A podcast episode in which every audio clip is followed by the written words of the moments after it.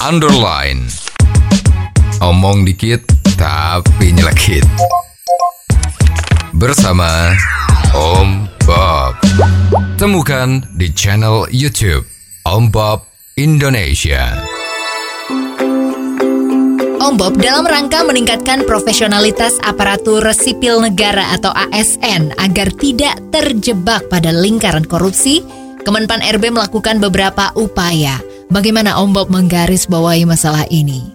Ya, ini ide dan apa yang telah diputuskan bagus ya. Yang pertama kan semua ASN, ASN itu pegawai negeri ya. Betul. Semua pegawai negeri harus melaporkan kekayaannya. Tujuannya supaya sekarang menjadi pegawai negeri pada tahun 2000 kekayaannya misalnya 2 miliar ya. Nanti tahun depan lapor lagi ya, atau bagaimana? Loh, tiba-tiba kekayaan 2 miliar kok jadi 4 miliar. Loh, ini kok kaget. Ya, dalam 1-2 tahun kok kekayaan naik 100%. Ada apa? Yeah, yeah. Nah, ini kan bisa buat semacam indikator. Betul. Ya. Yeah. Ini kalau kerjanya gajinya golongannya itu golongan yang pendek ya. Gajinya sebulan tuh mungkin 1,5 juta ya. Dengan macam-macam itulah ya. Jatuhnya paling 2 juta. Tetapi kok dalam setahun atau 2 tahun kok hartanya naik 2 miliar rupiah. Yeah. Ini dari mana? Itu bisa ya. Masalahnya ini laporan-laporan itu diperiksa atau tidak. Ya. Nah, diperiksa dan dicocokkan apa tidak ya. Ya. Kalau cuma sekedar laporan terus ditumpuk, ya ini enggak efektif. Betul. Ya. Setelah itu nomor 2 ya. Ini dia dikatakan bahwa untuk mencegah terjadinya gratifikasi macam-macam, maka sudah dikasih kursus-kursus integritas ya, agar supaya jiwanya itu jiwa integritas. Yeah. Jadi sulit ditembus dengan suap. Wah, ya, ini kalau bilang integritas, penguatan pengawasan internal itu ya. Terus terang lagu ini sudah sering dinyanyikan. Pejabat yang dari dulu-dulu juga sudah sering menyanyikan. Tapi kenyataan gratifikasi suap itu jalan terus. Betul. Ya, lah oleh sebab itu ya perlu dipertimbangkan.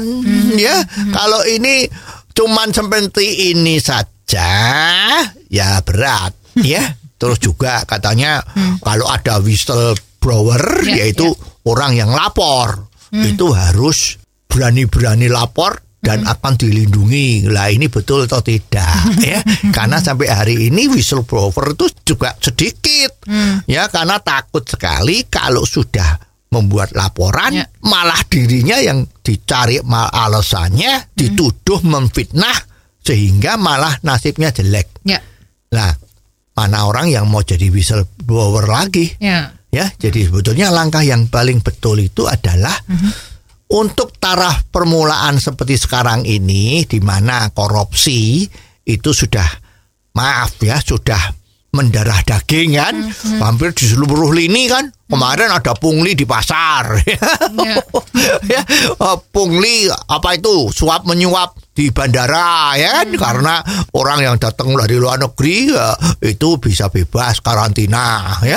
Terus ada yang gila lagi itu rapid test atau swab test itu dipalsukan barang bekas.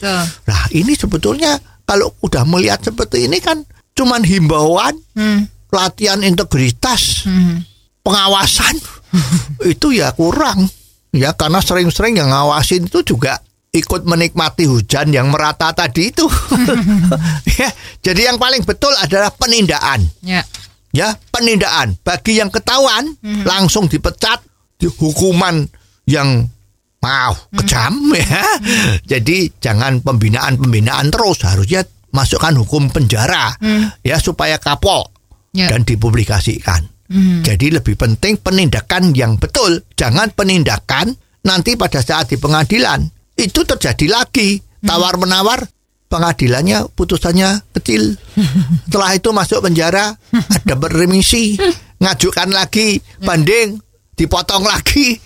Jangan terjadi ya. Jadi kalau dimulai dari bawah sudah ketat, penindaannya sudah ketat dan efektif ya, ini saya lah korupsi itu nggak terlalu lama pasti akan hilang dari bumi Nusantara ini.